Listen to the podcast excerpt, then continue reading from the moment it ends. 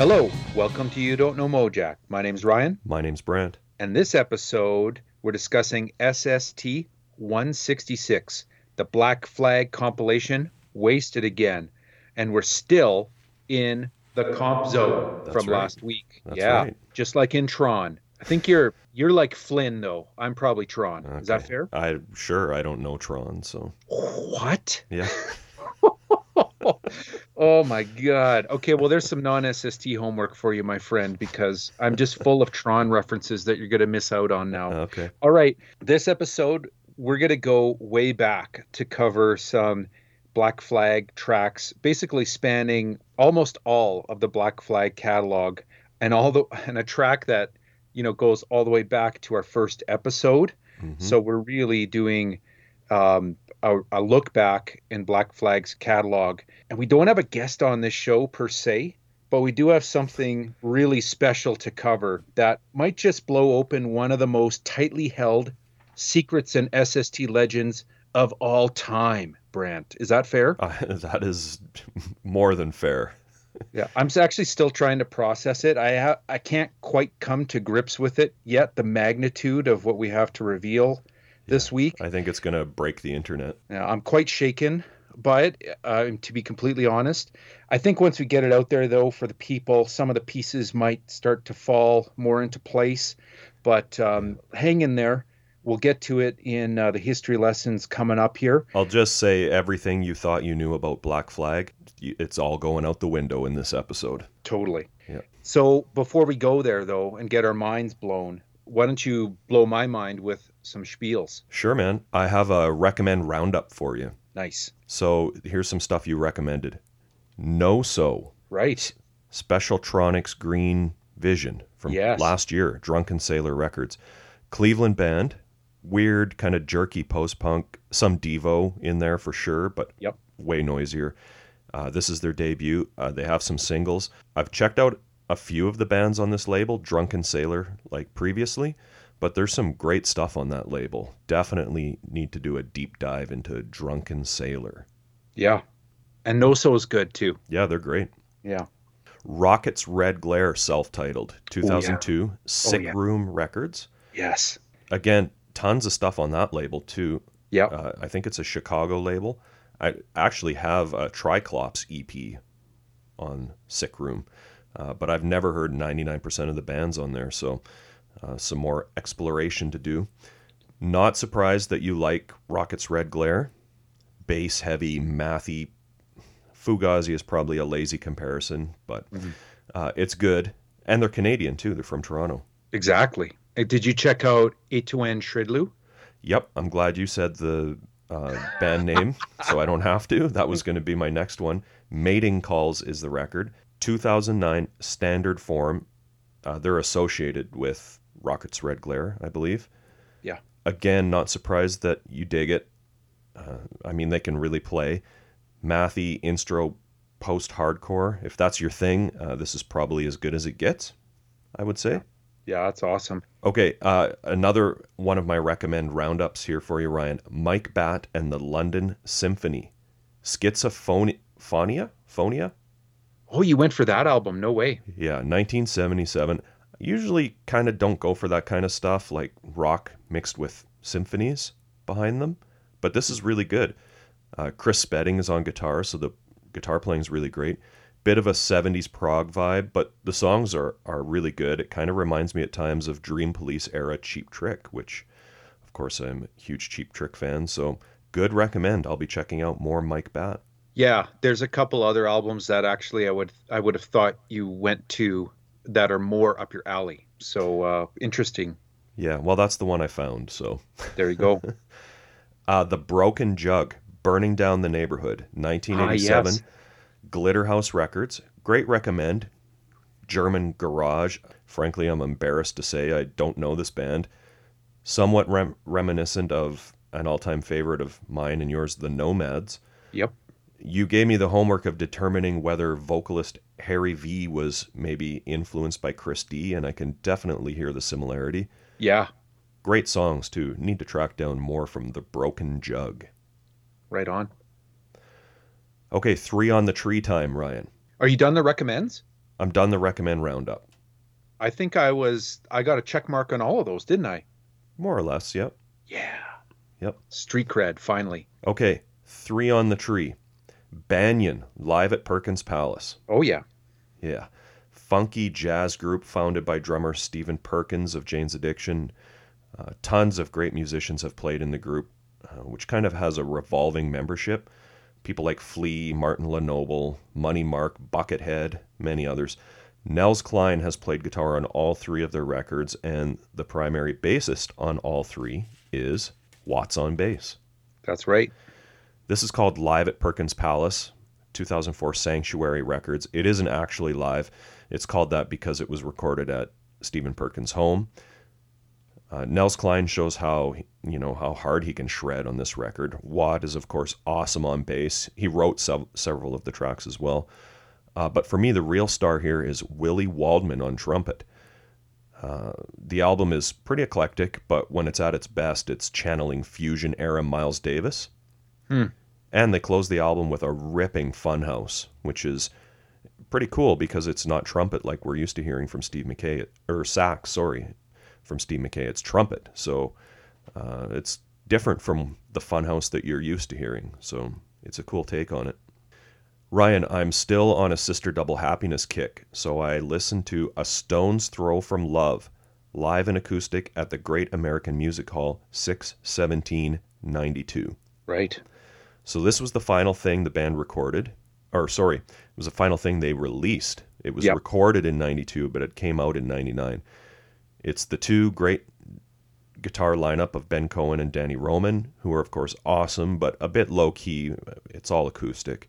Lynn Perko really shines. She plays all sorts of percussion, really shows her vocal chops, and on a great song called You For You, she plays some really, really great piano.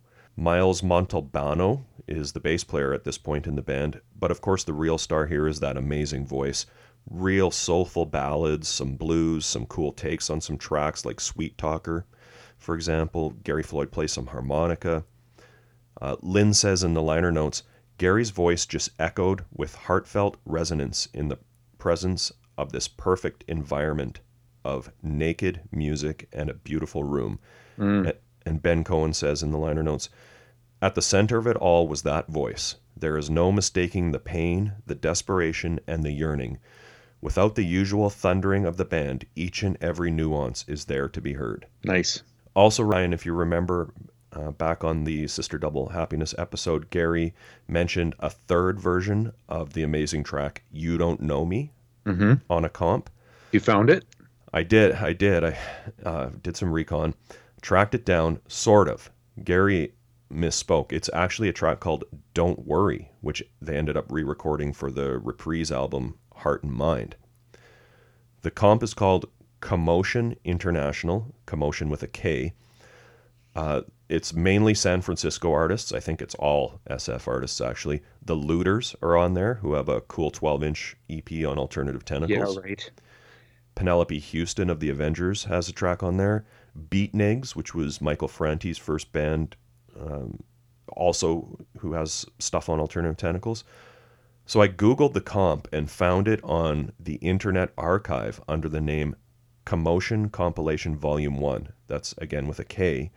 Uh, and you can download it or stream it. And then finally, Ryan, uh, my third record on the S S tree is Brian Ritchie, Sakahoochee Club N Y C, which came out in two thousand four on Weed Records. Sakahoochee, if I'm saying it right, is a traditional Japanese wooden flute, and it's uh. quite... quite a big flute. Right. It's a really cool record with elements of free jazz, Albert Eiler and John Coltrane's kind of more spiritual era. It's definitely, he even covers uh, John Coltrane's Living Space song on there. Uh, television drummer uh, Billy Fica plays on it. A bunch of other great musicians backing him up. It's really good. And then finally, Ryan, I'm going to take us into the comp zone, but I th- kind of think we're already in there, so... Well, if you're going to take us into the comp zone while we're in the comp zone, yeah, then we're getting real. We're getting deep into the comp zone. Okay, and this is Comp Zone Recommend Roundup Edition. Oh. Yeah. Four on the Floor, nineteen ninety-three, on the great Seattle label C Z. Oh, yeah, right, because yeah. of the Three on the Tree comp. You're right. So there's a band we mentioned last week, actually, Tree People. Yep. Out of Boise, great early nineties indie rock. Uh, another Boise band, Dirt Fisherman, who I know nothing about, uh, but they have several releases on C Z. Really good Northwest rocker called Soy Cheese. Not unlike Every Good Boy Deserves Fudge era Mudhoney. Mm-hmm. Gnome, a Seattle band, definitely sounds like of that era. Again, they have a number of C Z releases that I've never heard. Do you know Gnome, Ryan? Not well, just from that comp. Um, I know the Gnomes of Zurich better from yeah. Amphetamine Reptile.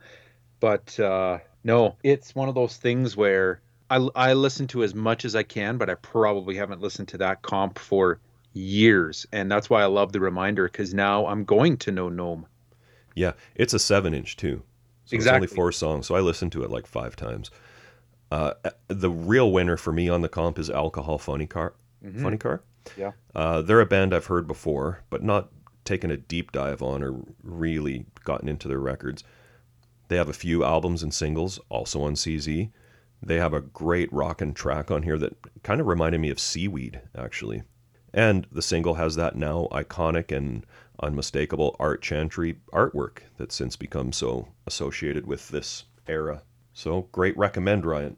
Yeah. You're batting one hundred. Did you listen to, but did you listen to Three on the Tree, though, as well? Three on the Tree? Yeah. So, there was Three on the Tree, and then there's Four on the Floor. There's two seven-inch comps. Ah. No, I didn't. Okay, uh, so man. So I didn't actually listen to your recommend. I screwed up. A little bit, but that's okay. You get a pass. Well, stay tuned. Stay tuned. It's a good thing we're we're old old buddies, or else that's it. You're cut off. Well, with a screw up like that, I couldn't really fault you. You'll still keep your Mojack membership badge. Don't worry. Okay. What do you got for me? Aha. Okay. Some quick spiels. My first spiel is a Futon update. When we mentioned the new S N F U E P that's coming out, you questioned whether Chai is singing mm-hmm. on them, and he definitely is, good. Which is good news. Good. It's out, and you can get it on Bandcamp, but you can also, for folks like me who want a physical copy, you can order a copy from the um, Chase the Glory Tattoos and Records website. But Brent, here's the other reason I'm giving you a Futon update in particular, because while you're on the Chase the Glory website, you can also order on vinyl for the first time the Wheat Chiefs Redeemer L P. Oh, no way. Way. They're re-releasing all the S N F U stuff and a bunch of other Canadian bands that, you know, that you and I will mm-hmm. know, like Trigger Happy and stuff like that. Even like the Epitaph era? Yes. Oh, cool. Yep. Every uh, I can't recall. I don't think they have Something Green and Leafy, but I think they have the other ones. But they're even re-releasing like the B Y O and Cargo records and stuff. Mm-hmm. So, but you can get the new one there and the Wheat Chiefs Redeemer on vinyl for the first time. But of course, it doesn't have the better version of the Wheat Chiefs song that you rub my face in it every single time Wheat Chiefs come up. That's on that skate comp that you have and I don't have, but that's fine. Yeah. Okay, my next one is actually a Three on the Tree edition as well. Oh, good. First one is a band I finally tracked down their disc, Farmers. Oh, sweet. Georgie. Yeah, do you know Farmers? Yep. Yeah, so Farmers, it's George Hurley on drums, but also Bill Bowman of Vita. Mm-hmm. And it's cool. I, I actually, when I first put it on, this came out in two thousand three. Vita is like early nineties.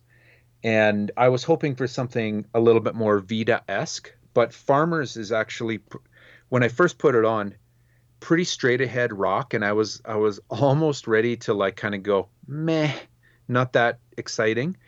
But the more and more I listened to it, and there's some deep cuts on there, like the song "Don't You" and and others. I'm like, no, no, there's something there. This is this is a good record. So definitely recommend checking out Farmers.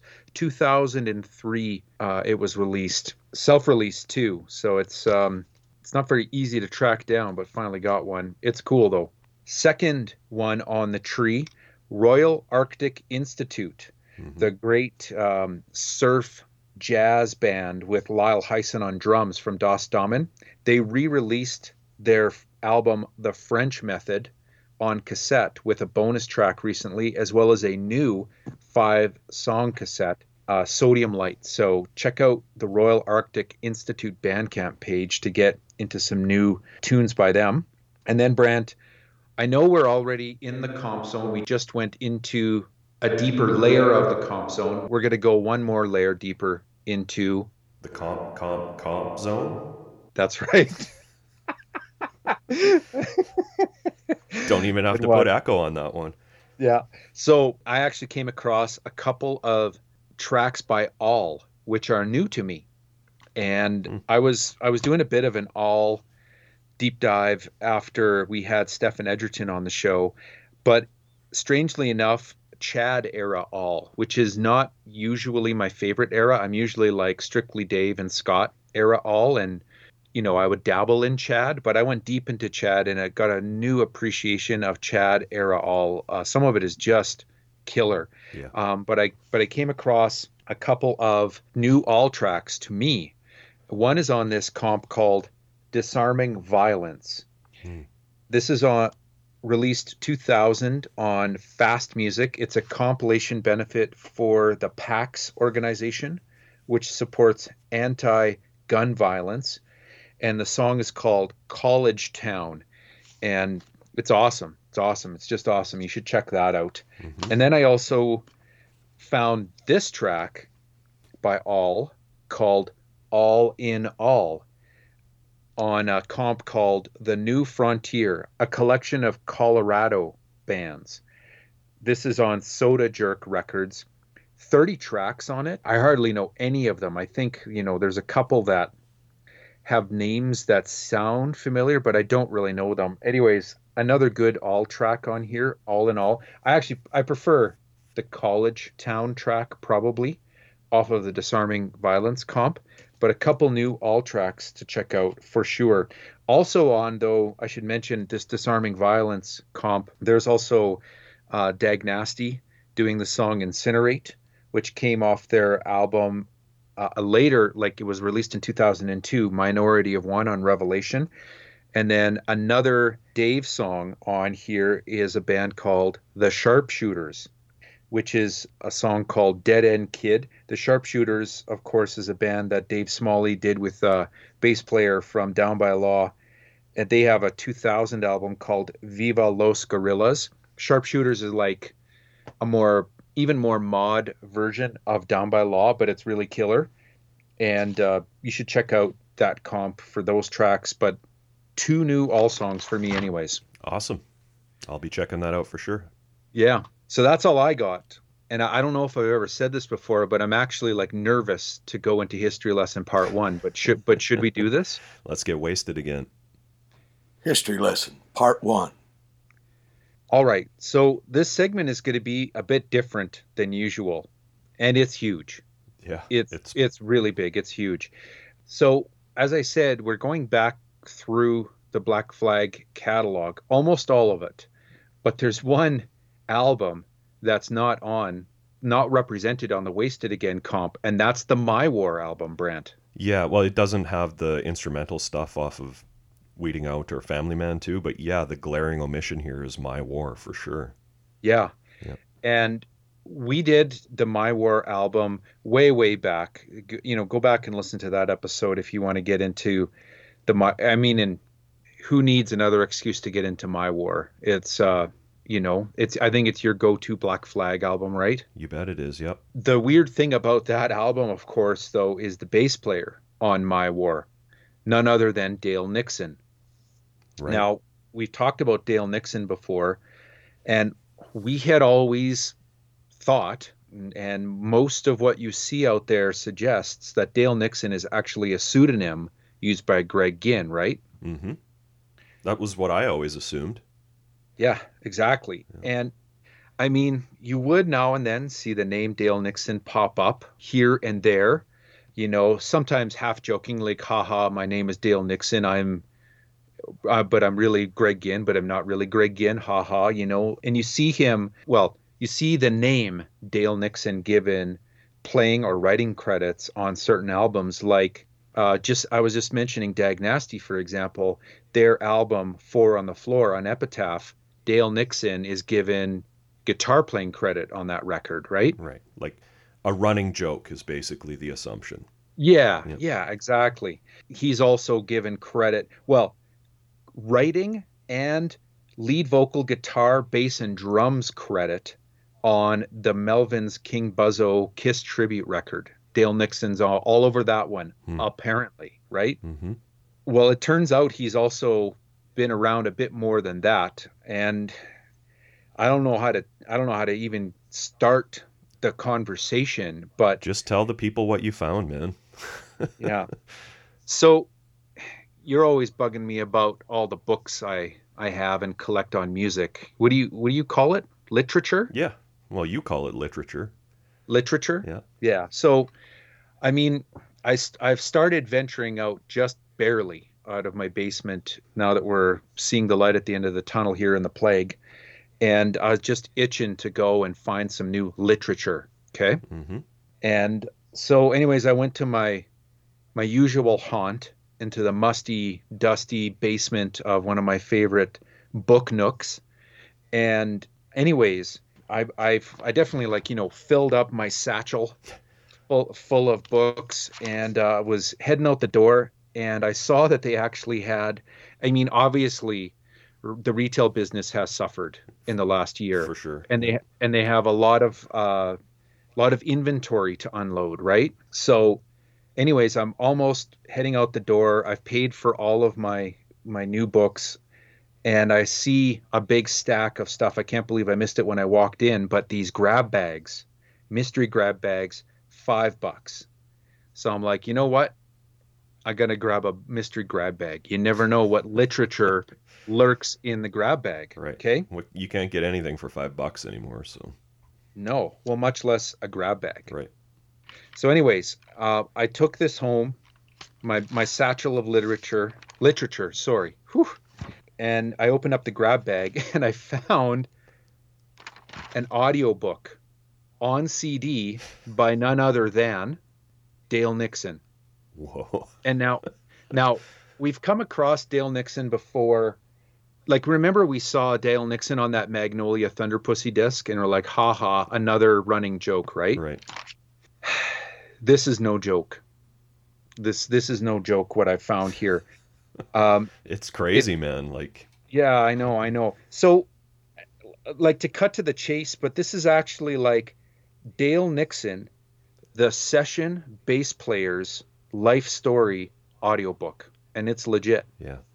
You should read the thing you read to me from the oh like the back cover or whatever. Yeah. Yeah, here this is what it says on the back cover. Dale's self-released audiobook is called Now We're Grillin' with Gas: My Journey from First Call Session Musician to the Undisputed Cookout King of Southern California. The first half of the book is actually pretty interesting and tells the story of Dale's career as an in-demand session musician. Yeah. And then, like, once you go through it, like, the second half of the book is kind of this super harrowing story of Dale's near-fatal nineteen ninety-seven hang gliding accident. But then, to be honest, it just gets excruciatingly boring as it goes, for me, way too deeply into Dale's rise to becoming Southern California's number one gas grill salesman. Like, you really have to be interested in the world of gas grills to get much enjoyment out of the non-music parts of the book.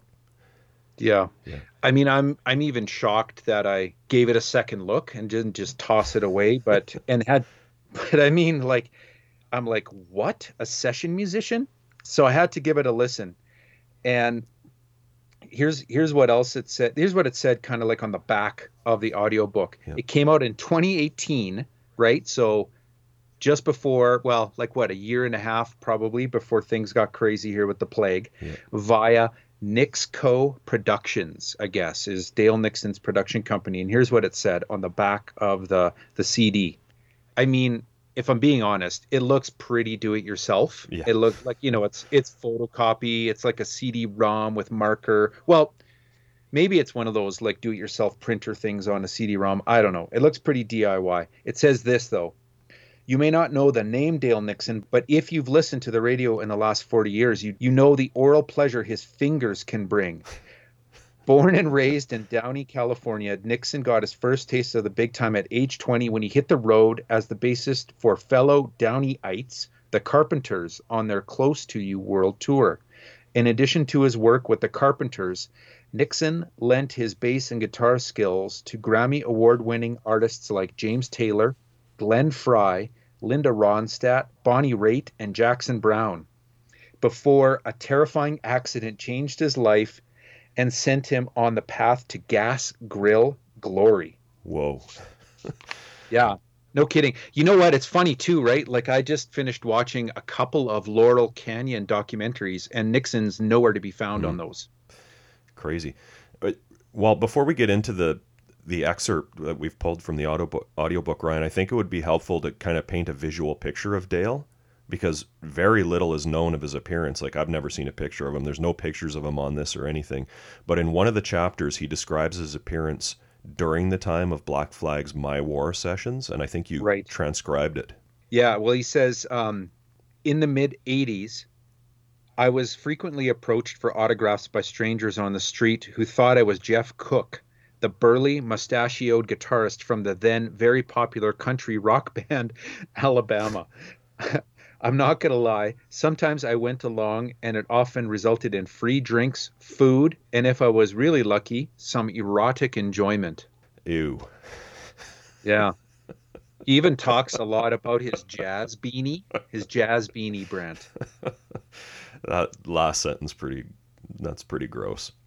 Yeah. Well, anyways, we can't we can't keep this to ourselves, and we have to share an excerpt from the audiobook with the listeners out there. So without further ado, here's the section of Dale's book where he talks about how he came to meet and play with Black Flag. One day, in December of nineteen eighty-three, I was lying on the couch at the local two oh four Musicians Union in Culver City. I was extremely hungover from the previous night's Top forty gig playing Huey Lewis and Lionel Richie numbers at a bar in Torrance, when our local shop steward, Mort, yelled out, "Got a session for you, Nixon. A kid named Ginn just called and said his bassist quit. They're about to start cutting sides at Total Access Studios down in Redondo Beach." A recording studio in Redondo? I just couldn't picture it. Sure, I'd been to the Dondo a few times, but it was mainly to ogle chicks, drink tequila, and on a good night, get my wick dipped. But a gig's a gig, and I'd have loaded that Gibson grabber into my seventy-five Renault car and driven it up to Frisco if it helped me make enough money to keep my ex-wife's alimony lawyer off my ass. Word of advice to you struggling musicians. Really think twice before you make the beast with two backs with the first backstage Betty or Brian who takes a liking to you.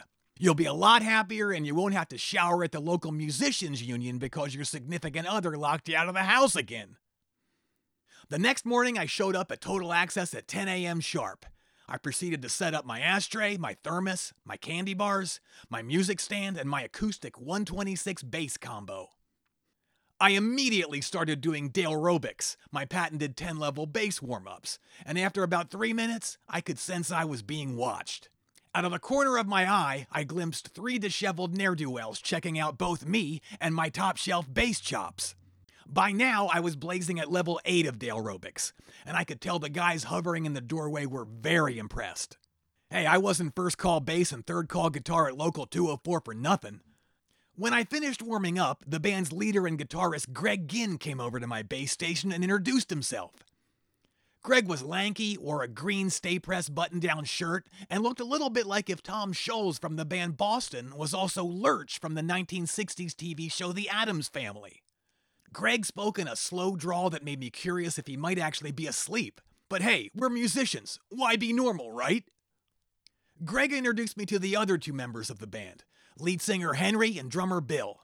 These guys wore t-shirts, sweatpants, and shorts, definitely on the casual side, and I felt like I fit right in with my sandals, floral shirt, khaki shorts, and loose-fitting jazz beanie. "So, what are you guys called?" I asked as I wiped down my Roto Sounds.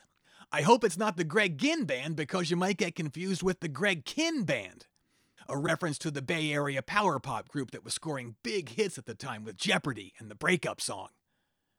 "We're called Black Flag, Dale," said Henry as he ran his fingers through his shaggy black hair. "Black Flag, Dale," I said with a hearty laugh. Sounds like a town populated by pirates. Henry didn't take to my joke. Instead, he burned a hole right through me with the hardest glare I've ever received. But then, his face softened into a sly, wicked smile. Did Henry want to kill me? Or did he want to eat my heart out?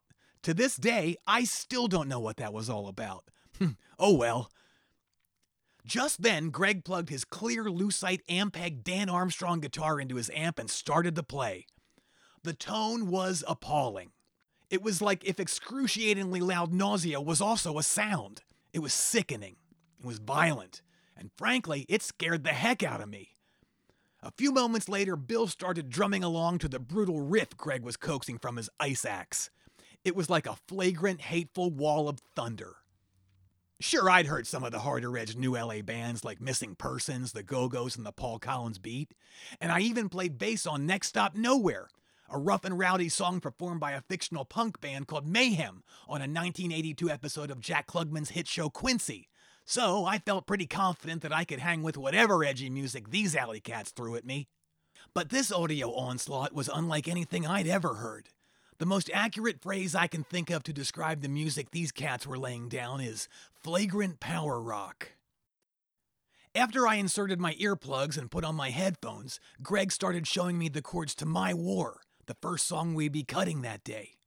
As I listened to what Greg and Bill were laying down, I instantly started doing the tippy-toe. A first-call musician needs to have a lot of tricks in their bag, and Lord knows I did in mine. The tippy-toe is a term I heard legendary funk bassist Bootsy Collins use to describe what he did when he was in the James Brown Band. Basically, you keep a constant yet not too overbearing sixteenth note pattern going underneath the guitar and drums. It helps gently propel the song without sounding like you're pushing it too hard. After we ran through the parts of the song, Bill smiled and said, "What you're playing is rad, bro. Sounds fucking awesome, dude." I tipped my jazz beanie and told Bill his drumming had the finesse of Jim Keltner and the power of whoever played drums in Rat. Turned out My War was written by Chuck, the band's longtime bassist and co-founder I was replacing on the session. Henry sang scratch vocals with us while we did the basic tracks. It was hard not to get caught up in the lyrics. This was heavy stuff. You say you're my friend, but you're one of them. I knew that feeling all too well. When I toured with the Carpenters, Richard Carpenter was always telling me I'd get a cut of the poster and program sales, but something always came up and he'd say, "It'll happen next tour, Dale." But of course it never did. As a matter of fact, I tried to get Henry to yell, "Richard!" after the final "You're one of them," but he declined. Oh well. We got the basic track for the song in about three takes. I was disappointed in myself because I never need more than two takes to nail my part, but Greg seemed very happy. He said Black Flag usually practiced six hours a day every day to get their songs tight. He couldn't believe I played the song so well, having only heard it for the first time an hour ago. I couldn't believe he practiced so many hours a day and still sounded like that. I called Beat My Head Against the Wall the ball buster because it took quite a while for me to grasp. Basically, the song has a repeating verse and chorus that don't go together at all, and then in the middle, a bridge that doesn't fit with either of those previous parts. Since these songs were so far out of my wheelhouse, I needed to quickly figure out a concise way of writing the layout of each song. Every studio player has their own shorthand for writing their charts. Because we don't always have the luxury of recording our tracks while a vocalist sings, I'd give names to the different parts of songs based on what I thought they sounded like. My chart for Beat My Head Against the Wall went like this. Elephant fart two times, punk four times, nursery rhyme two times, punk four times, nursery rhyme two times, spaz solo four times, radar love four times, punk four times, nursery rhyme four times. Man, I thought I tore my fingers up playing Steve Miller's Jungle Love when I filled in with the Tonight Show Band for a week in nineteen seventy-nine, but this was a whole new level of intensity. Sometimes we were so deep into the music and our playing was so intense, my jazz beanie would fly right off my head. The music, the atmosphere, and the vibe of the My War sessions were intense. Sometimes the guys got annoyed with themselves or with each other, but I think because I was a good ten years older than them and I played what I was asked in a professional manner, Bill, Greg, and Henry were respectful and treated me as a member of the team. I really appreciated it. I wish I could say the same for their producer friend who went by the name Spot. Spot copped an immediate attitude when he saw my bass rig. He said my acoustic amp wouldn't be loud enough to give the songs the powerful low end they required. I said, listen, pal, I played on the three most up-tempo songs on the last two Little River Band albums. I know what I'm doing here. We decided to have an amp shootout, and we agreed to use both amps to really beef up the sound. Greg's choice of which notes to include in his solos was always a mystery to me. It seemed like he was going out of his way to play the worst possible ones. Maybe worst is too harsh a word. Let's go with the most unusual ones. Hey, they probably said the same about John Coltrane back in the day, and his house is in the National Historic Registry.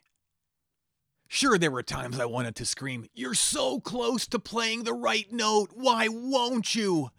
But Greg was the client, and I was just a supporting player. I made such a query of Graham Nash on a session of his once, and Graham gave me a look so harsh you'd have thought I hosed his old lady on their wedding night. Drummer Bill Stevenson was an interesting cat. He'd stripped down to his undershorts to keep cool, but truthfully, I thought it was so he could give a sexier performance.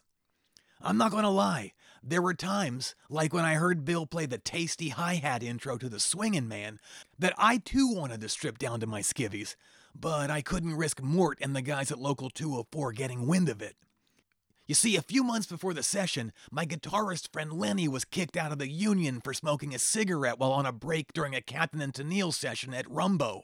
So you can see I couldn't chance it no matter how turned on I was. Henry was a little tough to get to know. I don't think I've ever been in the same room with someone with such brooding intensity, and let's face it, charisma. I can't say I was shocked when I saw Henry on the big screen in the role of Spider when my fourth wife Sheila and I went to see the nineteen ninety-three Keanu Reeves sci-fi flick Johnny Mnemonic. I was tickled pink when I skimmed through Henry's Black Flag tour diary Get in the Van and saw that he included a phrase he heard me say one day during the My War session. I was looking in the Total Access kitchen for some coffee, but all I could find was decaf Sanka. I stared at the label and said, one hundred percent caffeine free is one hundred percent not what I'm all about.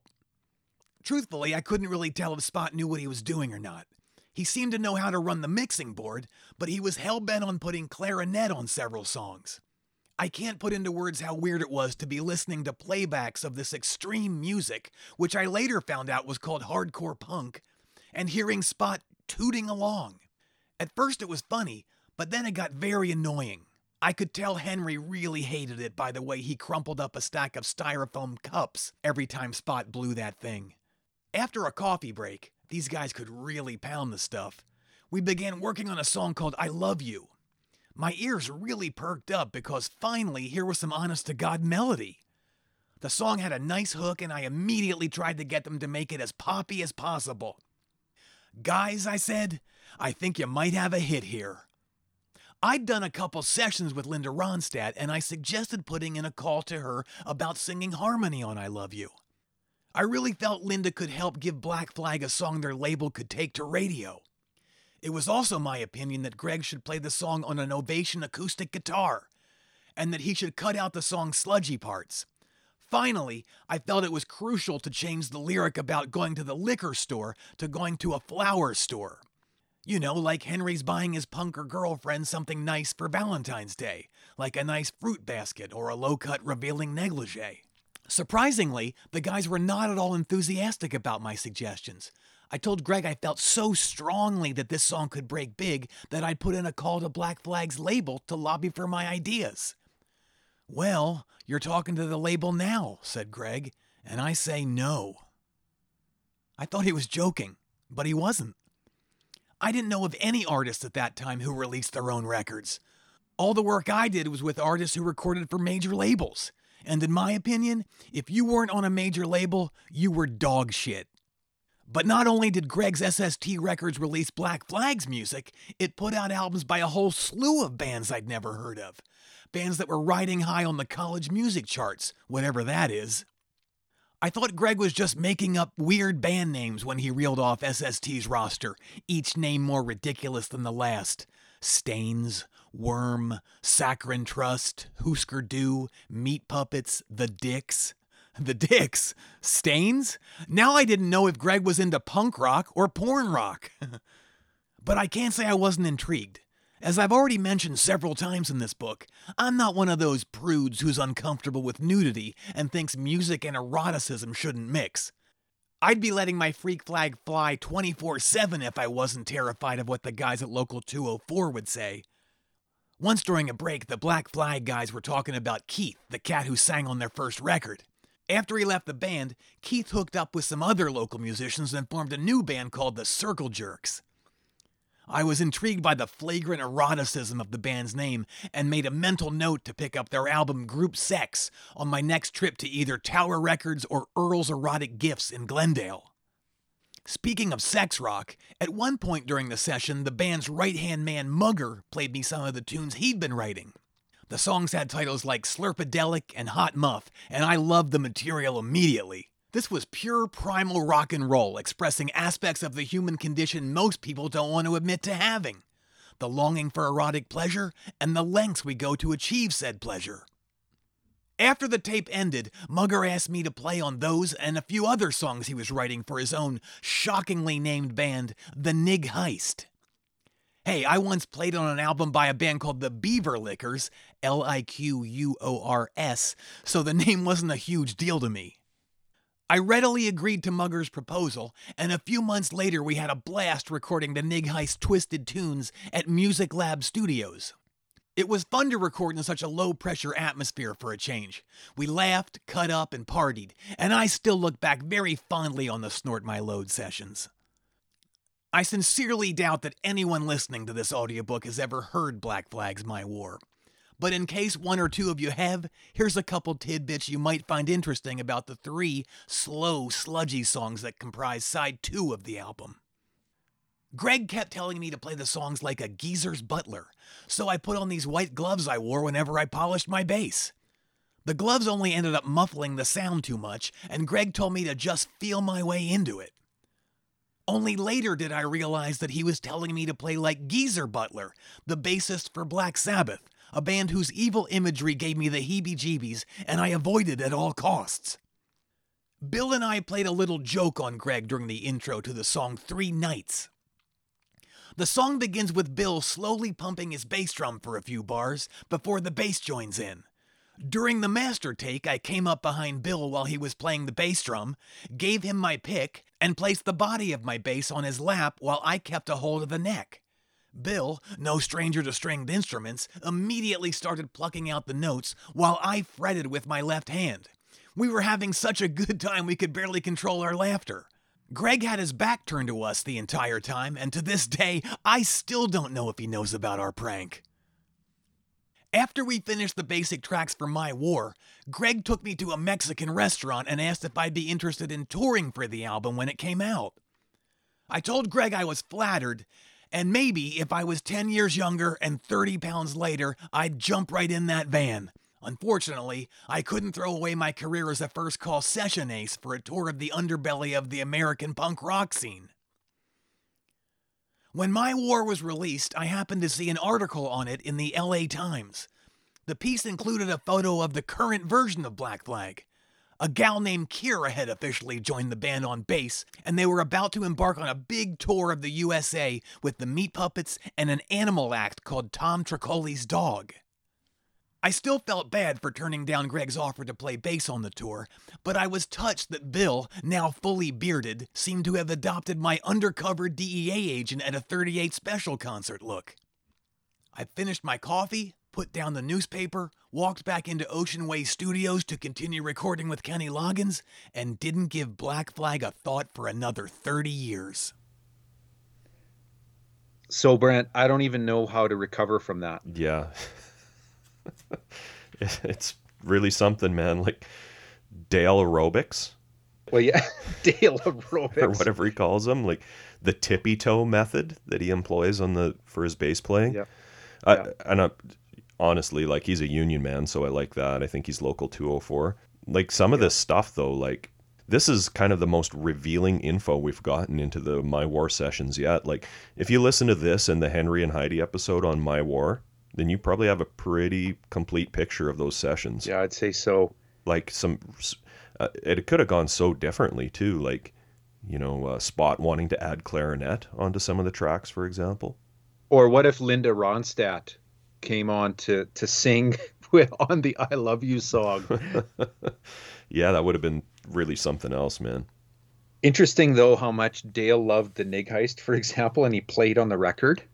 Yeah, that I did not know. Well, I didn't know Dale Nixon was an actual person until yeah. a week ago.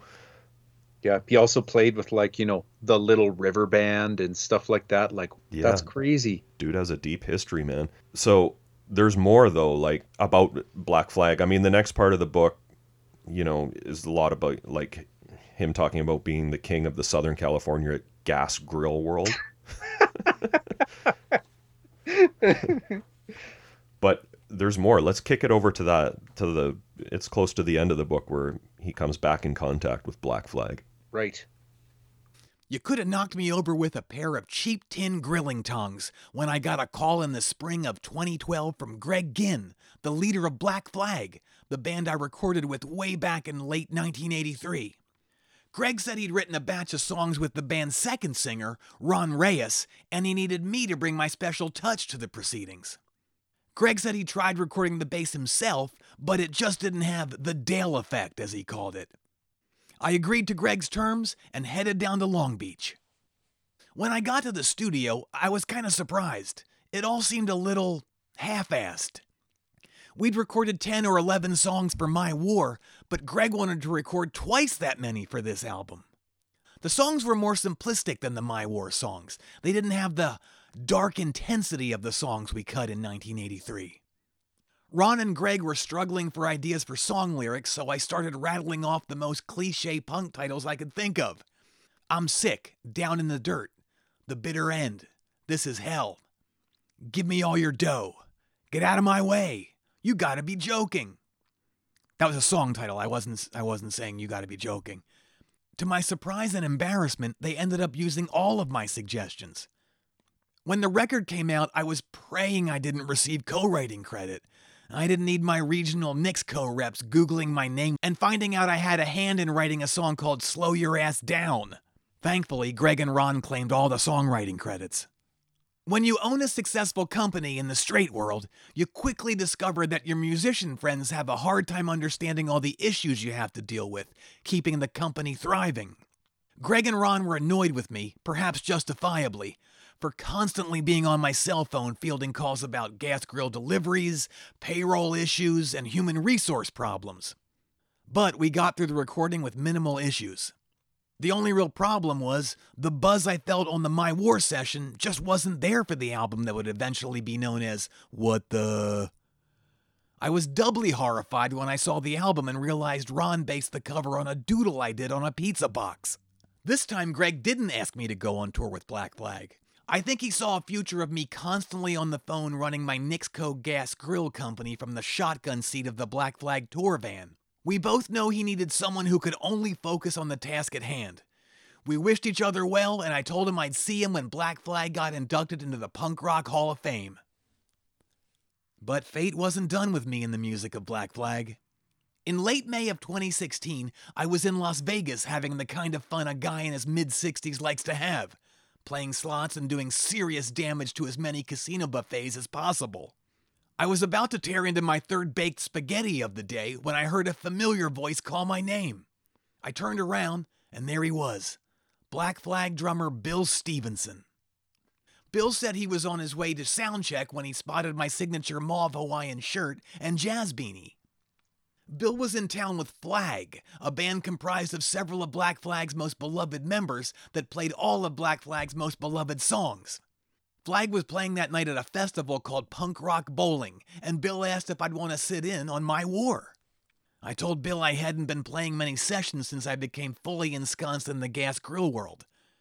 Other than What the...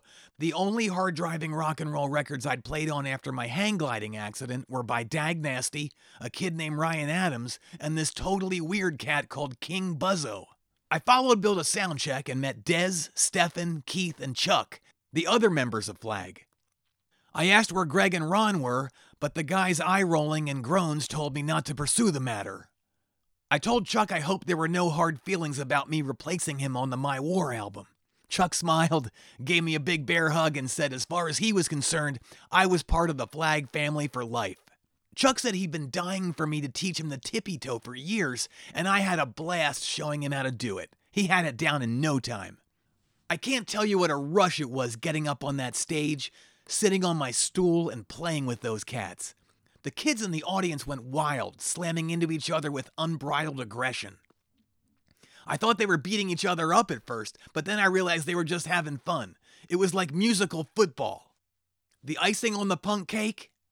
Just after he sang the final, "You're One of Them," Keith jumped up, turned in midair, and landed so he was facing me. Our eyes met, and in the loudest, most primal scream I've ever heard, he bellowed, "Richard!" I spent the rest of the night bowling and partying with the guys and all the punk rockers who seemed genuinely excited to meet me. It was back to the real world on Monday, but I was still flying high on the music, the mayhem, and the camaraderie I experienced that weekend. To be honest, I was also flying high on the first cocaine I'd done in about twenty-five years. But hey, Eric Clapton did a ton of coke, and he probably has a couple streets named after him, right? Well, man, what the is right? Yeah. It's pretty crazy, man. And I mean, like, he talks about playing on that Ryan Adams record, for for example. Orion, yeah. yeah. Yeah. Yeah, super interesting, man. And I mean, I hope if Dale's out there and is aware of this podcast, which I doubt he is just based on the his kind of lack of involvement in the scene, you know, I hope he's okay with us playing these excerpts, but it was just too juicy not to play that. He should pick up his Thunder Broom and and get working the tippy toe. Yeah, well, maybe we could have him on as a guest sometime. That would be fantastic. Yeah. Well, I mean, they say don't meet your idols, right? It's true. It's true. Yeah. And I mean, if if Dale taught Chuck the tippy toe, I don't know. But Dale also played in Flag, right? Well, he guested with them live. Yeah, where, yeah, but where's that footage? Yeah, I, I don't know. I've, I haven't seen that foot. I mean, I guess I haven't seen all of the Flag footage, but there's a fair amount out there, and maybe he's in the audience. Yeah, I'm gonna I'm gonna rewatch some of that Flag footage and look for a jazz beanie and a mauve shirt. Super and, elusive, uh, dude, man. Spot him, spot yeah. him in the crowd, you know. Hey, should we start talking about this record a little bit? We better, because yeah. I I need something to center myself again here. History lesson part two. So, Brent, before we go into the tracks here, I thought I'd give you a Spaceman spiel of the Wasted Again record. Please do. Here's what Whitaker said about the Wasted Again comp, S S T one sixty-six. Imagine if your favorite Flag party tunes of all time were put together in a room. Then the room was filled with hundreds of your best friends. Before the cops come, you better slap on Wasted Again. A collection of all the songs that make you want to party. Six-pack, T V party, Wasted, Rise Above, plus twelve more tunes. Yeah, that's definitely kind of the theme of this record. I, they missed Thirsty and Miserable, though, was my takeaway. Yeah. It's not completely irresponsible because it has drinking and driving at the end. Yeah. So this came out... This came out December of eighty-seven on L P, C D, and cassette. thirty-three minutes long, twelve tracks. It came, so it came out about a year after they split up. Mm-hmm. Yeah. So we've got side one, Wasted, which is off S S T oh oh one. Uh, of course, that's Keith Morris on vocals. And we've also heard this on episode twenty-one, The First Four Years, and also on episode fifteen, Everything Went Black, in a different version. Yeah, and notably, they're giving Brian Migdahl some credit here on the back. Yeah. Yeah, also uh, on Live eighty-four, Henry does it. Yeah. Yeah, so on the back of the jacket for every song, it has a little blurb, too, in terms of who are the players. For this one, Wasted, it says, recorded in January of seventy-eight, this song says it all. And then it goes through the players, also appears on S S T one. Right on. And the next track, T V Party, uh, which is Henry on vocals, off of Damaged, episodes S S T oh oh seven. Also a different version on oh twelve, the T V Party single, and also right. a third version on the Repo Man soundtrack. I was kind of wishing they would have put on the single version, because then we would have seen, I think, every lineup of the band that actually recorded a, you know, like, I'm not counting the Chuck Biscuits lineup, because they didn't mm. they didn't release anything on S S T. But if uh, if they would have used that, then that's Emil Johnson on drums. So they, I think, I think every lineup would have been represented on this compilation. But well, except for the My War lineup, right? I guess yeah. so. Yeah. Well. Yeah. I technically speaking. Technically, now that we know that Dale Dale Nixon's an actual person. That's right. Then we've got Six Pack with Dez on vocals, uh, off of S S T oh oh five, the Six Pack single. And uh, I'm glad they chose it. This version, this is a Dez song more than a Henry song, in my opinion. Uh, also on oh twenty-one, the first four years, Henry does do it on Damaged, but I prefer this one. And it's also on Live in eighty-four with Henry on vocals, episode right. thirty. Here it says, uh, more amped than the version on Damaged. This version from the single is about three hundred forty-eight proof. Don't be lighting no matches. I wonder if that's Whitaker. Uh, well, it does say on the back here, art by Craig Ibarra. It mm. doesn't give credit to who wrote the liner notes, though. Yeah. The next track is I Don't Care. That's a Keith song off of Everything Went Black. And then we go into another Keith song, I've Had It, off of Nervous Breakdown and the first four years. Yeah, here it says, no, no, wait, what are you doing? Arg, quick, Louie, hide the bong. I think I hear my dad coming. Okay, then Jealous Again with Ron on vocals off of the uh, Jealous Again single, S S T oh oh three, also off of the first four years, and Everything Went Black with Dez on vocals, and also on Live in eighty-four. Right. Here on the back cover for this song, it says, jealous, who, me? Nah, where's my woman? All right, and then Slip It In uh, with Henry on vocals. That's off of S S T oh twenty-nine, of course, Slip It In L P, and also on Live in eighty-four. Then we flip it over and we've got Annihilate This Week with Henry on vocals. That's off of uh, S S T oh thirty-five, and also a live version on oh eighty-one, the twelve-inch E P, and also the C D version of Who's Got the ten and a half. Ah, right. Episode sixty. This track, it says here, the week is done, now it's party time. Yeah, Loose Nut, another Henry-era song, uh, again off of S S T oh thirty-five, Loose Nut. Uh, also a live version on Who's Got the ten and a half. Yeah, this one, it says, with a powerful pull and a half knockered lilt to their walk. Hmm. Then Gimme Gimme Gimme with Keith on vocals.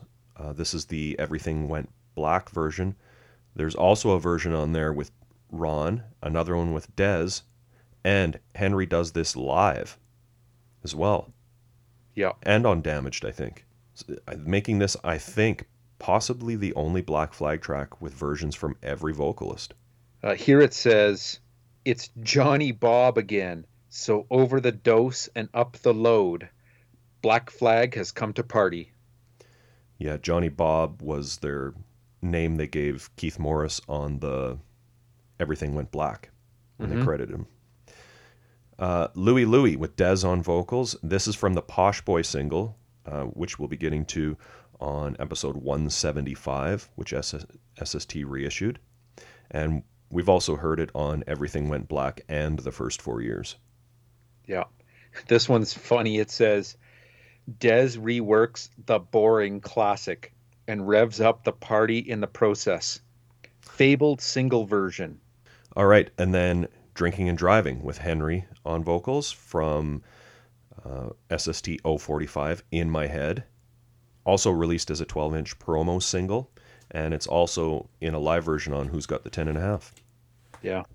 And it says, remember, friends don't let friends drive wasted. Yeah.